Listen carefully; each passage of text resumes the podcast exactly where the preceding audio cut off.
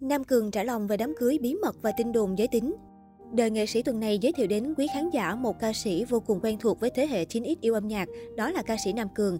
Anh sinh năm một nghìn chín trăm tám mươi lăm tại Đà Nẵng, là một ca sĩ và diễn viên tài năng. Nam Cường lần đầu được khán giả biết đến khi tham gia nhóm nhạc Jo Band. Vào năm hai nghìn không trăm lẻ ba, anh là chủ nhân của nhiều ca khúc hit được giới trẻ yêu thích gồm Bay Giữa Ngân Hà, Một Lần Cuối, Lời Hứa, Khó, Phải Là Anh. Với những khán giả yêu mến hoặc chí ít đã từng biết đến Nam Cường thì chắc chắn không ai là không biết đến bản hit lớn để đời Bay Giữa Ngân Hà, một bước đột phá lớn trong sự nghiệp hoạt động nghệ thuật của nam ca sĩ. Tính tới thời điểm hiện tại, ca khúc này đã có tuổi đời mười hai năm. Khoảng thời gian ấy, bài hát trở thành hiện tượng và đi đến đâu khán giả cũng nghe. Ca sĩ Nam Cường chia sẻ về quá trình nuôi dưỡng và phát triển bản hit này.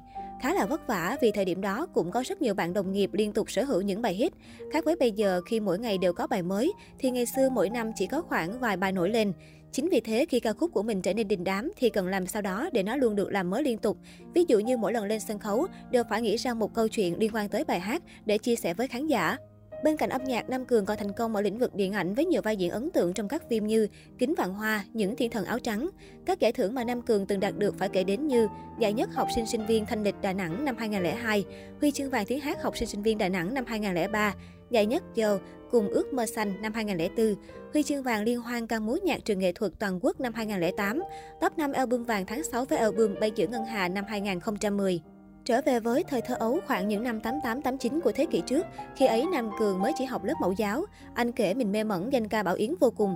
Vì nhà ở khu tập thể nên được nghe nhà hàng xóm mở ca khúc Hương Thầm hàng ngày, đến mức thuộc lúc nào không hay. Anh mê danh ca Bảo Yến tới độ thuộc tất cả bài hát của chị thời điểm ấy.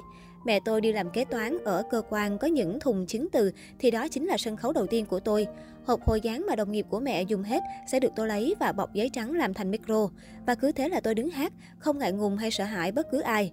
Khách hàng đến giao dịch tại cơ quan của mẹ đến bây giờ vẫn ấn tượng với cu nghé ngày xưa, Nam Cường hào hứng kể lại. Ngay từ nhỏ, Nam Cường đã mê được đứng trên sân khấu. Đến khi đi học thì tham gia đội văn nghệ, sôi nổi nhất là những năm cấp ba. Thời điểm ấy, Nam Cường vẫn miệt mài học tập, nhưng trong thâm tâm anh luôn biết mình có đam mê ca hát cháy bỏng. Tuy nhiên, vì không ai định hướng theo nghề, cũng như trong gia đình không ai thích anh làm ca sĩ, mà Nam Cường từng có ý định sẽ học đại một nghề nào đó, rồi vào tham gia đội văn nghệ ở công ty. Mãi cho đến năm hai nghìn không trăm lẻ ba, nam ca sĩ mới quyết định theo nghề khi tham gia cuộc thi Dầu Cùng Ước Mơ Xanh. Gác câu chuyện về sự nghiệp để đến với đời sống cá nhân, đặc biệt là cuộc hôn nhân hạnh phúc được nhiều khán giả ngưỡng mộ của ca sĩ Nam Cường. Thông tin Nam Cường tổ chức đám cưới đã khiến giới nghệ sĩ cùng truyền thông báo chí bất ngờ và xôn xao suốt một thời gian dài. Nam Cường trả lòng về câu chuyện này như sau. Thời điểm ấy, nhiều người rất là sốc bởi thường nghệ sĩ để đi đến hôn nhân, họ sẽ phải trải qua mô típ bán tín bán nghi về mối quan hệ nào đó, rồi sẽ bị bắt gặp quả tang và kết thúc bằng việc công khai. Thế nhưng tôi bỏ qua hết cả quá trình ấy, vì nếu ai theo dõi Nam Cường sẽ biết, không bao giờ tôi chia sẻ về chuyện riêng tư. Chính vì lẽ đó mà nhiều người giận tôi vì không mời họ đi đám cưới. Nhân cuộc trò chuyện này, Nam Cường cũng lên tiếng thanh minh cho bản thân lý do vì sao không mời bất cứ ai dự đám cưới, kể cả những người thân thiết nhất ngoài gia đình. Nam ca sĩ cho biết, thứ nhất là bởi bà con họ hàng hai bên gia đình quá đông. Điều thứ hai là anh muốn sự riêng tư, không thích thể hiện ra bên ngoài. Tôi còn nhớ khi ấy đang chụp hình đón khách và chuẩn bị vào tiệc thì đã có một vài phóng viên đã chạy đến làm tôi hoảng hồn vì tại sao họ lại biết. Và khi thông tin lộ ra và mọi người đến thì tôi vẫn vui vẻ tiếp đón bình thường, nam ca sĩ kể lại. Cũng chính vì muốn giữ kín chuyện riêng tư nên nhiều tin đồn thất thiệt bắt đầu bủa vây Nam Cường sau đám cưới ấy. Đây cũng là điều hiển nhiên của những nghệ sĩ hoạt động trong giới giải trí và Nam Cường cho biết anh đã quen với việc này.